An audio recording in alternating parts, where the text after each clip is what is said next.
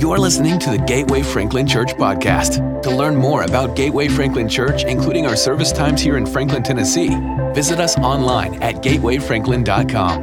And now, here is this week's message.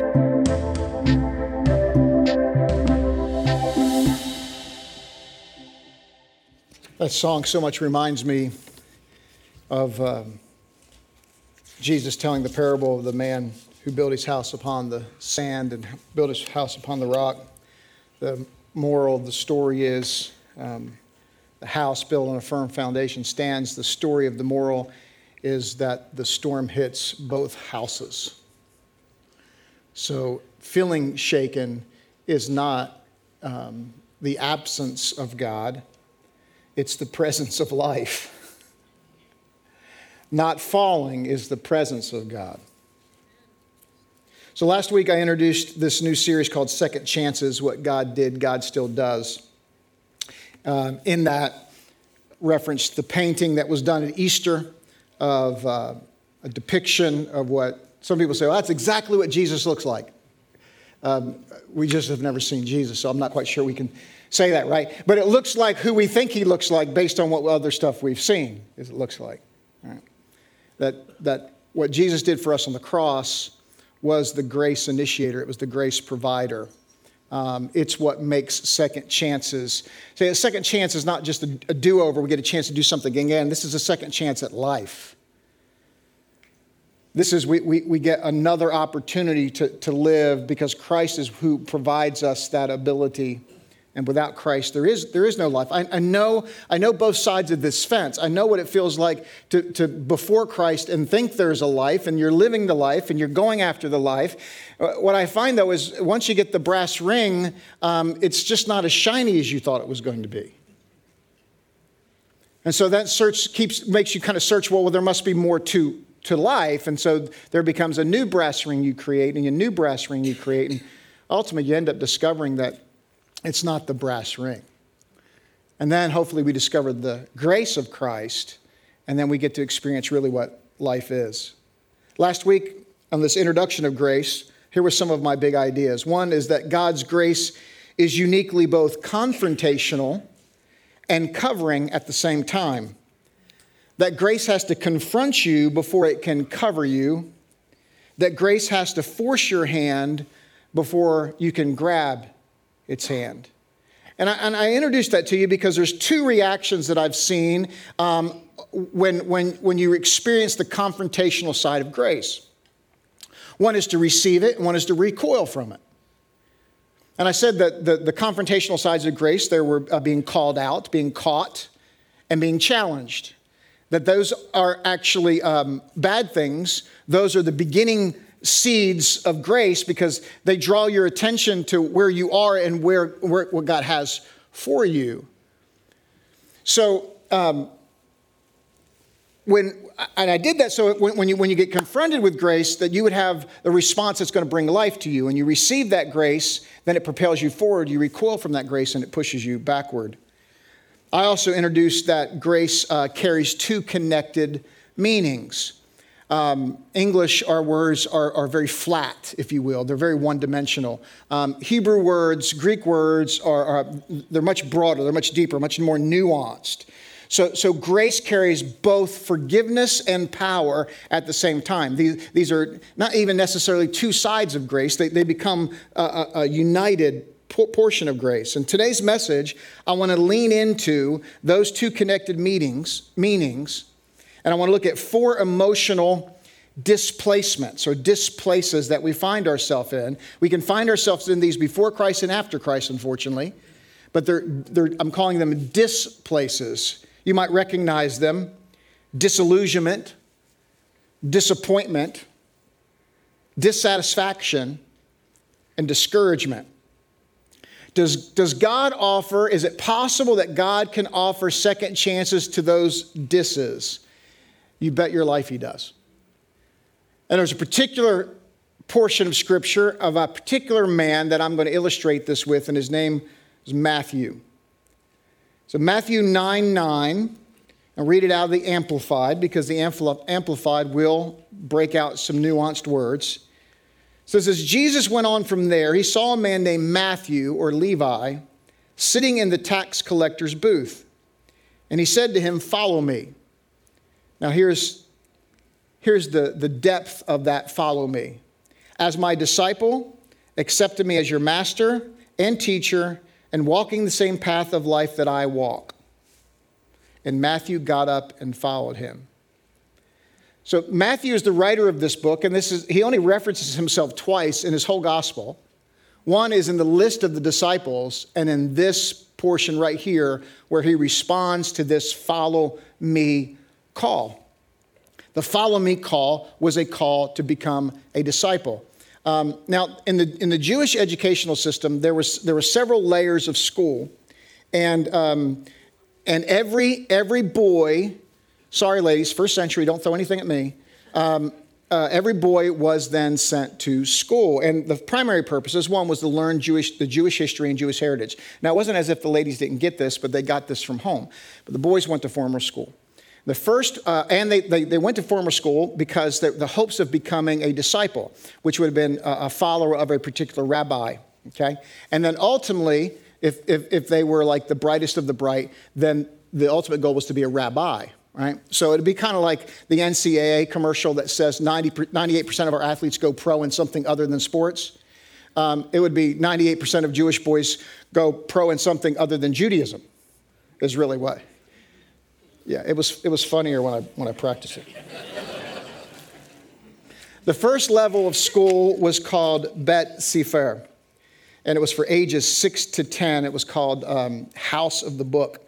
So in these four years, the students would memorize the Torah by heart. So this would be Genesis, Exodus, Leviticus, Numbers, and Deuteronomy. It's hard enough just to read some of those, like, like Leviticus, right? But, but, but from six to 10, the goal was for these boys to have this thing memorized. Uh, another, another way to define Torah was um, the way. Okay? And so, so the, the kids that were able to have this memorized, they would advance to the next level of schooling for the next four years. If they didn't, they were just encouraged to kind of stay home, learn the family business and the like. All right, so the next level was called the Bet Talmud. It was the house of learning, and this was for the kids ages 10 through 14. Now, they really had to up the ante here because now, at the end of this four years, they would have learned the other um, 35 books of the Old Testament. So now they have 39 books of the Old Testament that they know, and then they know inside and out. And they would also learn um, something around uh, what was called the oral tradition. Um, so these would, the oral tradition would have been the rabbi's discussion and, and breaking up out, out of, of the scriptures, and they would learn the, the, the highest levels of the oral tradition around the Torah. Okay? So by now, we can see there's less kids ready to move on. All right? And so more kids would have been encouraged to go learn the family business. And the next level of training was called the Bet Midrash. This would have been more like an internship, where, where the, the students would have, um, they would have kind of asked uh, various rabbis if they could follow them. And it would be this distinct interview process because what the rabbi was looking for was not just this, was this was this boy um, uh, learned and uh, sharp, but could he actually end up following him? Could, could he understand the nuances that that rabbi understood? Could he teach like that rabbi taught? I mean, it was a very, very, very specific thing because the rabbi then, if he thought you had what it took to be like him, in fact, one way to describe the word disciple was that you followed your rabbi so closely that you would wear the dust of your rabbi. Okay? And so it was a very, a very narrow process here. But if the rabbi thought you had it, he would simply say, Follow me. Follow me. All right? So, let's get back to Matthew. It's always fascinated me that here is a businessman who has, uh, he's probably early in his business career, who knows, but he's a, he's a businessman. He has sunk his life into becoming this tax collector. And with one follow me, he leaves everything and gets up and follows Jesus. It doesn't say that he marketed his business to sell. He didn't say he sold his website or his phone number or his, or his branding. He didn't sell his book of business. It says he got up and followed him, which tells you that, that the follow me was not just a simple, it wasn't just a simple ask. It, it was a weighty ask. There was something to this. Um, why is Matthew not a rabbi? Well, Matthew quotes the Old Testament 99 times, which illustrates that he had a great understanding of the Old Testament, not just the Torah, the whole Old Testament because he quotes it in a manner that's not just like he's trying to do a research project and he has to go footnote something. He, he ends up quoting as if it just comes naturally out of him in conversation. It's actually three times. He, Matthew quotes the Old Testament three times more than the other gospel writers combined. So to me, it's obvious that Matthew does not flunk out of rabbi school. Now, this is just conjecture. I would say an educated guess. It, it, it, seems to make sense to me that Matthew probably ends up being rejected, dismissed by a rabbi. That, that he, put in, he puts in all the effort and all the years and all the training only to be told, yeah, you just don't, you just don't measure up. And why, why would I say that? Because Matthew doesn't choose an ordinary profession. He chooses a profession that was antithetical to a Jewish person. He would have been seen in one case, and, I, and for those who've been around me a long time, I've described, I've described this nuance before. But in one case, he would have been a traitor. He would have politically aligned himself with Rome.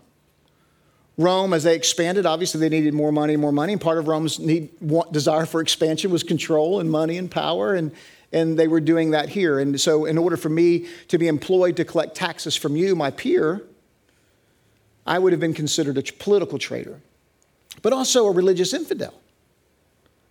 Because my, my choice then separates me just not from you socially or politically, it's going, to social, uh, um, it's going to separate me from you religiously. Because now I would be no longer be invited into the temple. So you think about how many relationships Matthew had to break with this choice. He have broken from his family. He would have broken from kids he'd grown up with, rode, bike, rode, rode bikes with around the block. He would have broken a relationship with a lot of people. So it tells me that this wasn't just a simple choice of Matthew. Matthew, eh, he had to be disillusioned, disappointed, dissatisfied, discouraged for him to choose this, this other antithetical way of life. And I think it's reasonable that when Jesus says, Follow me, the words that he at one time in his life just would have done anything to hear, when he hears them, here comes this bright, shining light on his choice. And the life he wanted and the life he now had. And with that one simple invitation, he doesn't have to think.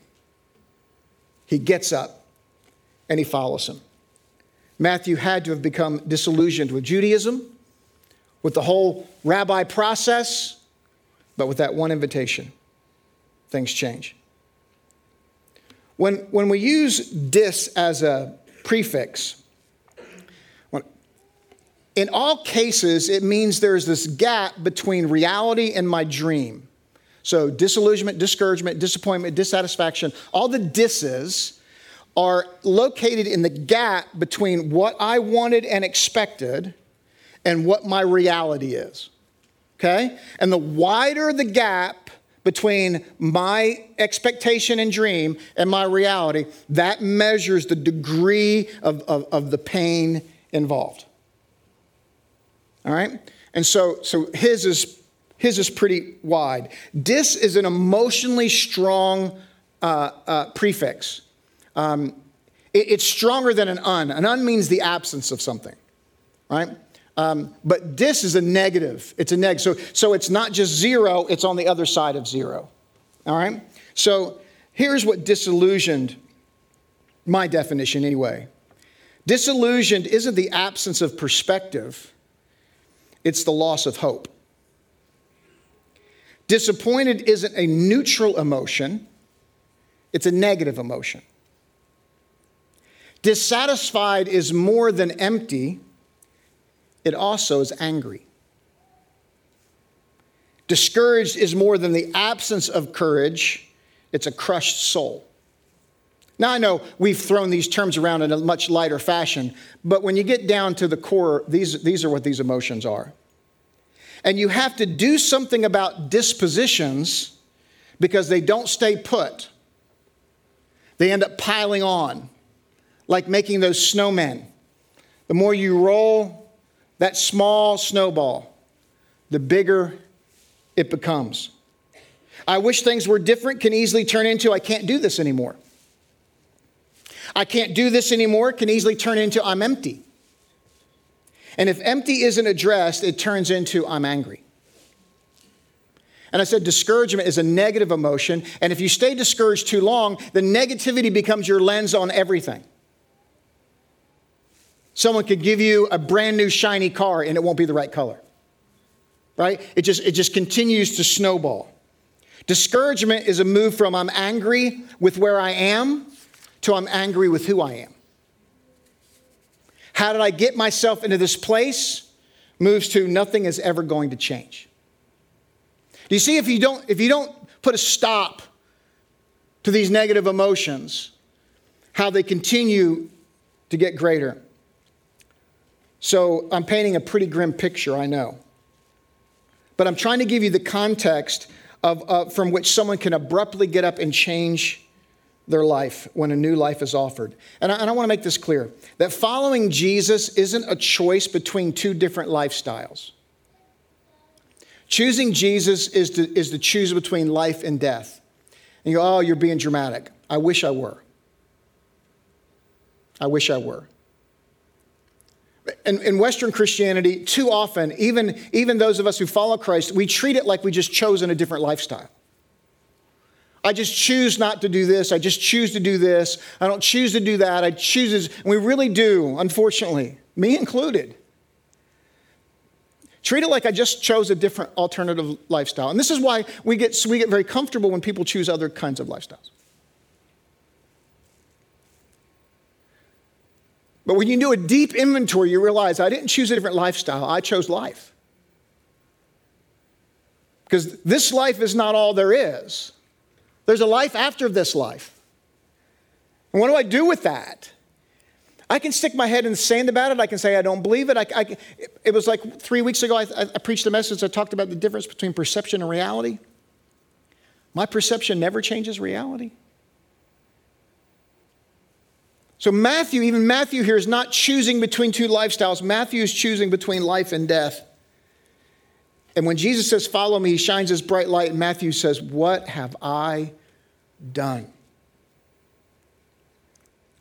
No one probably around Matthew saw that he was disillusioned and disappointed and dissatisfied and discouraged. I bet Matthew was really good at keeping up a good face.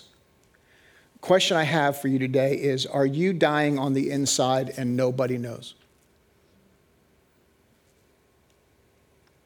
Jesus is the only one who can adequately do prefix surgery, where he can take a dis and turn it into a re.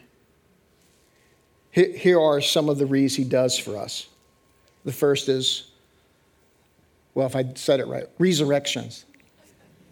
Right, now you're warming up to me. I appreciate that. Resurrections. Jesus rose from the dead, he raises us from the dead. I think about the phrases that I've, I've, I've acquired over the years around resurrections. Um, one is dead things don't stay dead long around Jesus. Resurrections are the best thing Jesus does. See, see, when you find yourself in a place where you, you feel like you're on so far on the bottom that you're not even on the bottom anymore, like you got to reach up to hit bottom, Jesus does resurrections. How, how, does he take, how does he take this, this kid this kid who gets passed over at such a level that he gave everything he had and he still gets passed over. And he turns completely away from a, a, a life uh, of, of relationship with Yahweh through the temple and he goes to a tax collector. How do you take that kid and make him one of the 12 original disciples? you and I sit here today, literally, we sit here today on the shoulders of Matthew. So there, there isn't a different, there isn't a bigger reclamation project that we can read about hardly. Dead things don't stay dead long around Jesus. Jesus the, some of the best things, one of the best things he does is resurrections. And you might not feel like that there's any possible way for you to be resurrected. And I would just point you to Matthew and say, I don't think you have exceeded Matthew's fall. Reconciliation. All of our disissues are a result of being relationally separated um, from God by our sin. And when we are separated from the originator of life, guess who turns into the originator of life? We do. Follow me. When we separate ourselves from the originator of life, then we become the originator of our life. That means our life is going to be regula- regulated to my creativity, my resources, my ability, my intellect, my hustle. It's everything's about me, okay? And so then then only thing I can produce is what I can produce. When you separate yourself, or when you're separated, when you haven't dealt with the issue of being separated by God from our sin, our originator of life, we are left to be the ones who originate life. Ah, but because He does reconciliation, He forgives us of our sin when we ask for forgiveness of our sin. He puts us back into connection with the originator life, and the originator life can make our life more and better than we ever dreamed of here. That's what John 10 10 says. And it gives us a life in the future that we can't even imagine. Like, like it's not even possible for us to put thoughts together that would even come close to resembling what life will be with God after this life is over. He does resurrections, he does reconciliations, and he does redemption. And redemption, this is a big one. Redemption um, just, just, just literally would mean buyback, a buyback, right? Um, but that seems to just get you back to zero. Re- redemption doesn't just buy you back from something, it, it buys you back for someone. See, it doesn't just get us back to zero. When we're redeemed, we get put back in the original place we were with Christ. Uh, it really, and honestly, guys, we become more human when we have Christ. Why? Because, because we, were, we, were, we were created in his image, but then sin breaks that. And so now we're no longer, we've been, we've been broken, right? So we're broken. So to get back to the image of God, to get back to the human he created, comes through the cross to be redeemed. So he takes our disses, he replaces them with wreaths, he replaces with resurrections and reconciliations and redemptions. And if you're dying on the inside today, Jesus is walking right up to your tax booth and he's saying two simple words Follow me. Follow me. That's the forgiveness side of grace. Now let's talk about the power side of grace. I would love to say that we are done with being disillusioned, dissatisfied, disappointed, and discouraged once you come to Christ. Unfortunately, what I said at the very beginning, that the storms beat on both houses, yeah, we still have to deal with those disses and whatever other disses you want to, they're in infinitum. So, how does the power side of grace address when a follower of Christ still hits these disses? Well, he throws in some more wreaths. Okay? So, grace empowers a refocus for our disillusionment. When I find when I get disillusioned, it comes, and, and you're probably the same way, it comes at the hands of two things. A circumstance can disillusion me, yeah, something didn't turn out the way I expected, right? but, but at, a, at a level which, which brings not just a disappointment, I'm disillusioned. The other people, people can disillusion you, right? So, so, so how, to, how does refocus, how does, how does God bring a refocus to that? Listen to 2 Corinthians 4. For God, who said, Let light shine out of darkness, made his light shine in our hearts to give us the light of the knowledge of God's glory displayed in the face of Christ. But we have this treasure in jars of clay to show this all surpassing power is from God and not from us. We're hard pressed on every side, but not crushed, perplexed, but not in despair, persecuted, but not abandoned, struck down, but not destroyed. We always carry around in our body the death of Jesus, so that the life of, may, of Jesus may also be revealed in our body. For we who are alive are always being given over to death for Jesus' sake, so that his life may also be revealed in our mortal body. So then, death is at work in us, but life is at work in you. It is written, I believed, therefore I have spoken. since we have that same spirit of faith, we also believe and therefore speak. Because we know that the one who raised the Lord Jesus from the dead will also raise us with Jesus and present us with you to himself. All this is for your benefit, so that the grace that is reaching more and more people may cause thanksgiving to overflow to the glory of God. And then, whenever you see a therefore, you need to look what it's there for. Therefore, we do not lose heart. Though outwardly we are wasting away, yet inwardly we're being renewed day by day for our light and momentary troubles. It's some of the most frustrating language in Scripture when Paul will go to this extent talking about being knocked down but not crushed and beat up and not but and then to call them light and momentary troubles. Why does he say they're light and momentary? Because they're achieving for us an eternal glory that far outweighs them all. Paul already has this vision that this life will not compare to that life. And what we gain, what we gain in the next life, no matter what this one throws at us, they're light and they're momentary compared to what's in front of us. So he tells us what to do. Here's our refocus. So we fix our eyes not on what is seen. When you're disillusioned, if you stay in disillusionment, you stay focused on the thing that disillusions you. Paul's saying, no, refocus. Fix your eyes on what is not seen. What we know and believe is coming because what we see is temporary, but, but I, I, can't even wrap my brain around infinity. I like the symbol though, it's kind of cool.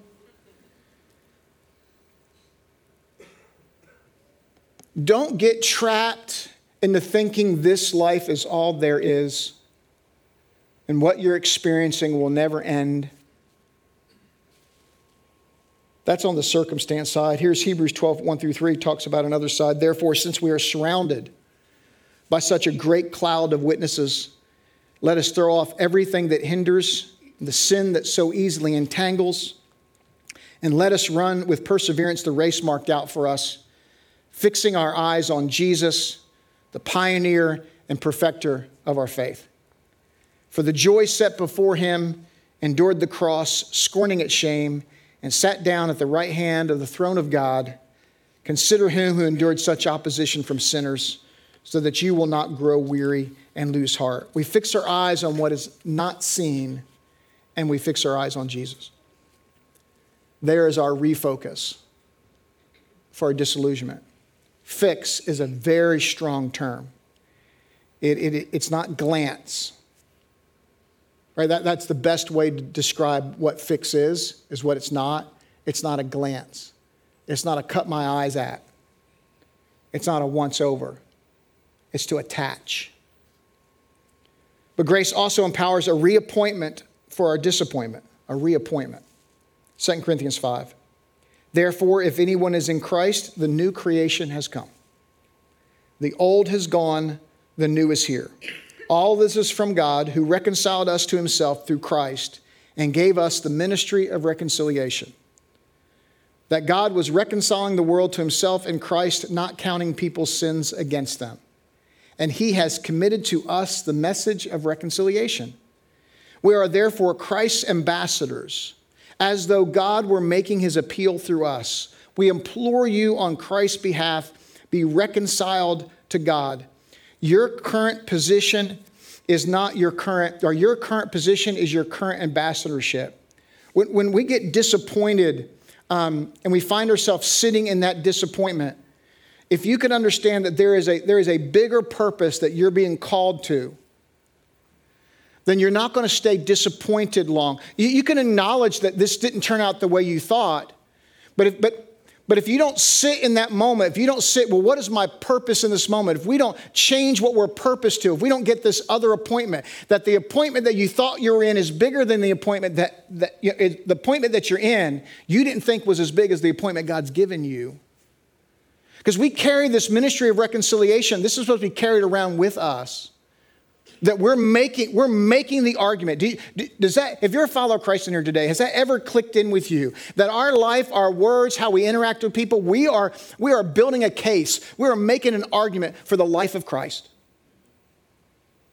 And I can get not being happy or excited or being disappointed or where you find yourself right now. But if I can find myself there and realize I have an appointment right there, there's an appointment right here, then that reappointment should change our disappointment. Listen, if you're too busy fighting your place, you won't be able to find your purpose while you're there. Now, I thought through when I wrote that, I thought through it. And listen, I'm not falling back on this line that you hear so many people say God has a purpose for everything. I have a love hate relationship with that phrase. Um, I, I, prefer this way I'm, I'm telling you that God doesn't waste anything, and He has a purpose for you. I have a hard time reconciling, well, God has a purpose for that. Well, he, he might. I don't know if he does or doesn't in all this. What I know is he doesn't waste anything, and he has a purpose for you. Reappointment instead of disappointment. Here's the next one grace empowers a realignment for our dissatisfaction. A realignment for our dissatisfaction. Dissatisfaction with your current position is like a continual vibration in your life. When you find yourself in a, in a place of dissatisfaction, it's like this continual vibration. Now, why is that important? So, we had an upstairs air unit uh, replaced in our house 18 months ago. It, it's still painful thinking about it. Um, you know, just the sheer cost of that stuff, right? But um, a week ago, it goes out. So upstairs, even though it wasn't really, really hot here, upstairs, 80 degrees. Now, Gina and I's bedroom's downstairs. Annie's is upstairs. So I, I wasn't as motivated, you know, to get it, to get it fixed.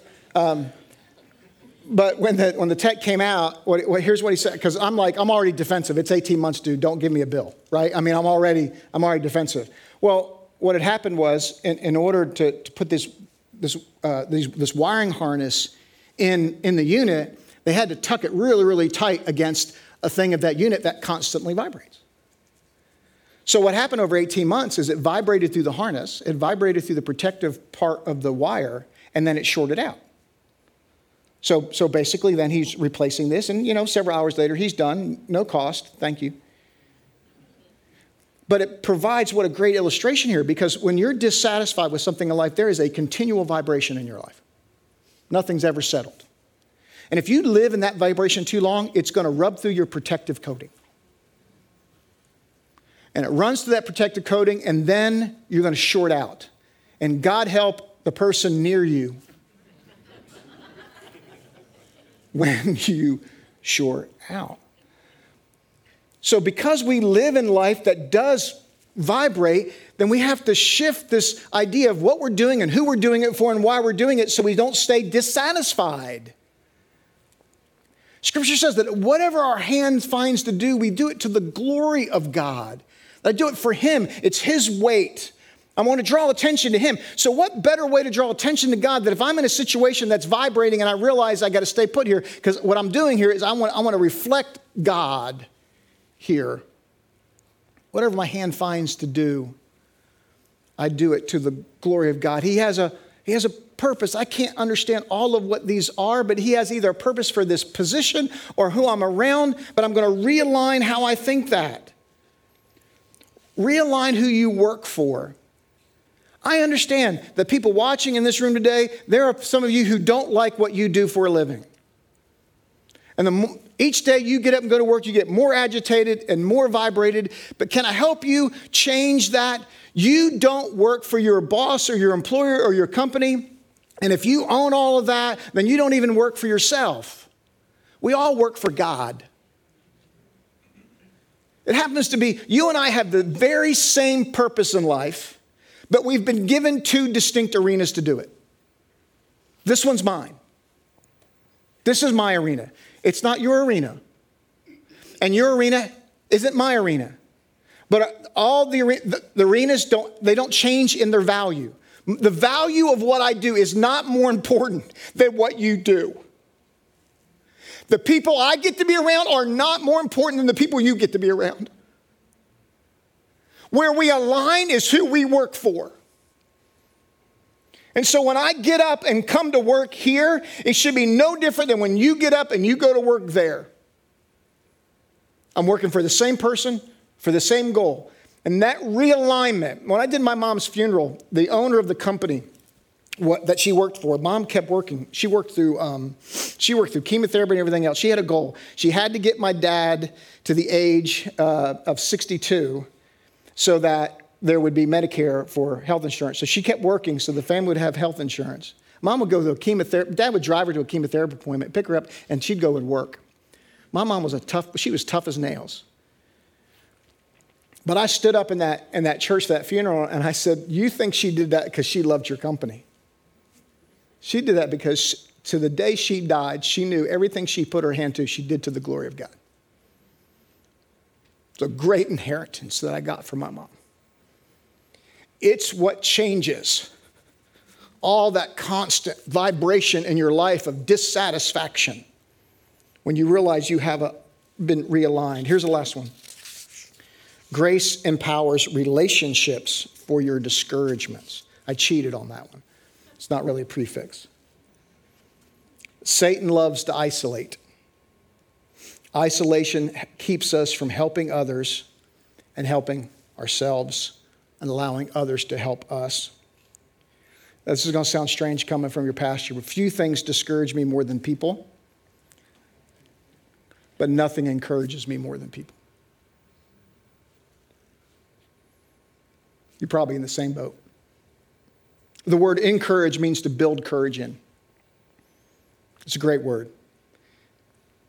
Grace empowers you to encourage, to recourage others, and it's God grace that sends others to recourage you.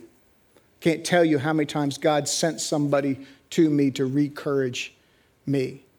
And it doesn't happen when we live life in isolation. Listen to a few passages here. Romans 1:11. I long to see you so that I may impart to you some spiritual gift to make you strong. That is, that you and I may be mutually encouraged by each other's faith. So, those when you say, Pastor, I hear you say, we, when, we get, when we gather together, we have the opportunity to borrow someone's faith and lend somebody our faith. You know, where did that come from? Romans 1.11. I long to see you that I may impart to you some spiritual gift to make you strong.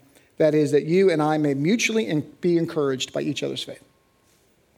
Hebrews 3:13, but encourage one another daily, as long as it's called today, so that none of you may be hardened by sin's deceitfulness. Deceitfulness. Hebrews 10, 23 through 25. Let us hold unswervingly to the hope we profess, for he who promised is faithful. And let us consider how we may spur one another on towards love and good deeds, not giving up meeting together as some are in the habit of doing, but encouraging one another and all the more as you see the day approaching. We're not just redeemed from something, we're redeemed to be placed somewhere in someone's life, and that begins with the body of Christ. So I ask, do you need the forgiving side of grace today? And this one is, do you need the power side of grace this morning? Have you already been through the forgiving side of grace and you've landed yourself now on the other side of the cross? And you're really still struggling with disillusionment, or you find yourself in a position of disillusionment, dissatisfaction, disappointment, and discouragement. Because Jesus still steps up and says the same thing to you and I today follow me. Let me conclude with this. Last week I said that you, you have an un- your understanding of the depth of grace can be um, illustrated by how you give grace. So the, the less you understand of the grace that you've been given, the, the more you withhold grace from other people. And when you understand the depth of the grace given to you, the more you give grace to other people. Um, so that's kind of the forgiveness side of grace. And Matthew illustrates here this life giving side of grace because of what Matthew does after Jesus says, Come follow me. See, uh, Matthew could have easily said, I'm out. Wow. Thanks, Jesus. What's next? Where do we go from here? You know, I want, I want to forget everything. This stuff has been such a bad memory that I'm just going to go this way. Uh, this is what Matthew does. While Jesus was having dinner at Matthew's house, many tax collectors and sinners came and ate with him and his disciples. When the Pharisees saw this, they asked his disciples, Why does your teacher eat with tax collectors and sinners? On hearing this, Jesus said, It's not the healthy who need a doctor, but the sick. but go and learn, learn what this means. I desire mercy, not sacrifice. For I have not come to call the righteous, but sinners. What I love is Matthew's guest list looked a whole lot like him. And as a matter of fact, they were him. And by him throwing this party, he's reflecting the reputation of a redeeming God. He's saying, You know me. You know me better than anybody. You know what I was like. I'm different now. And you might not be able to see all of the difference yet, but I can introduce you to the person that's making me different. It's an amazing demonstration of grace.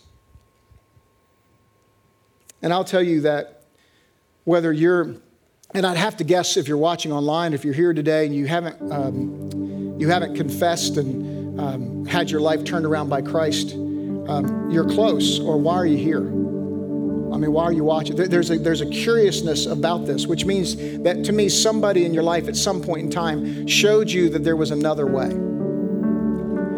And for those of us on the other side of the cross, listen, the, the farther you get away from the other side of the cross, generally the less influence we end up having with people around us for Christ. Some of that is because we, we tighten our circle to such a degree that we don't even have anybody inside our circle that doesn't know Jesus.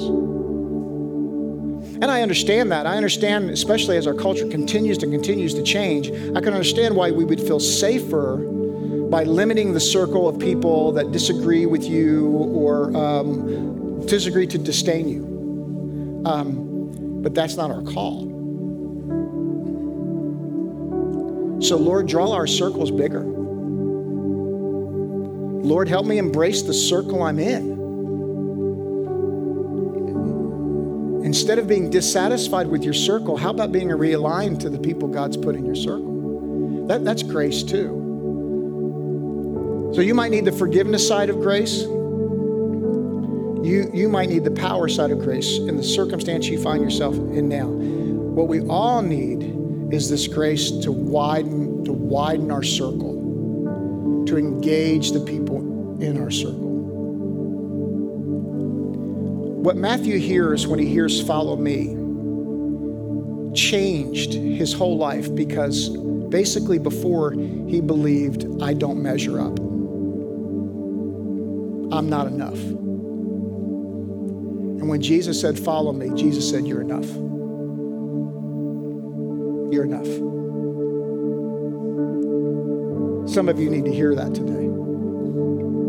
You're enough. Because Jesus says you're enough. He didn't look deep into Matthew's life and believed he had so much potential. That's not what this means. He didn't make Matthew a better version of himself. What he said is, I'm offering my life to you. When I say follow me, I'm offering my life to you. I've given it to you. You haven't earned it, you don't deserve it, you don't have the potential for it. But when you receive me, you're enough. When you start following me, I'll make you enough. You might need that today. We're going to sing here in a moment. I'm going to ask you to stand. And it was interesting. I had this conversation with the staff pre COVID. Um, we, got a, we had a lot of movement around response time. If you're a guest with us the first time, there's communion packs on the back table. We've had to adjust how we do communion, but we still do communion. So the invitation around the movement was you can you can go back and you can get communion and come back to your seat and take it. You can come to the altar and pray. You can stand where you are in worship. You can kneel at your seat. And the reason why I'm describing this again is because movement matters. Because this isn't um, this is not an inspirational talk today. Um, there's a difference between um, a motivational speech and a sermon. Um, I'm really not trying to motivate you. Um, what I'm trying to do is, in my, the best of my ability, to to kind of unveil by the power of the Holy Spirit, unveil some things that you might not be able to have been able to see before. And then the best way, the best way that we engage that is by moving, right? Jesus didn't say, hey, stay still, I'll come back and see you every week. I mean, there was movement involved. He said, follow me. Matthew had a choice. He could have stayed put.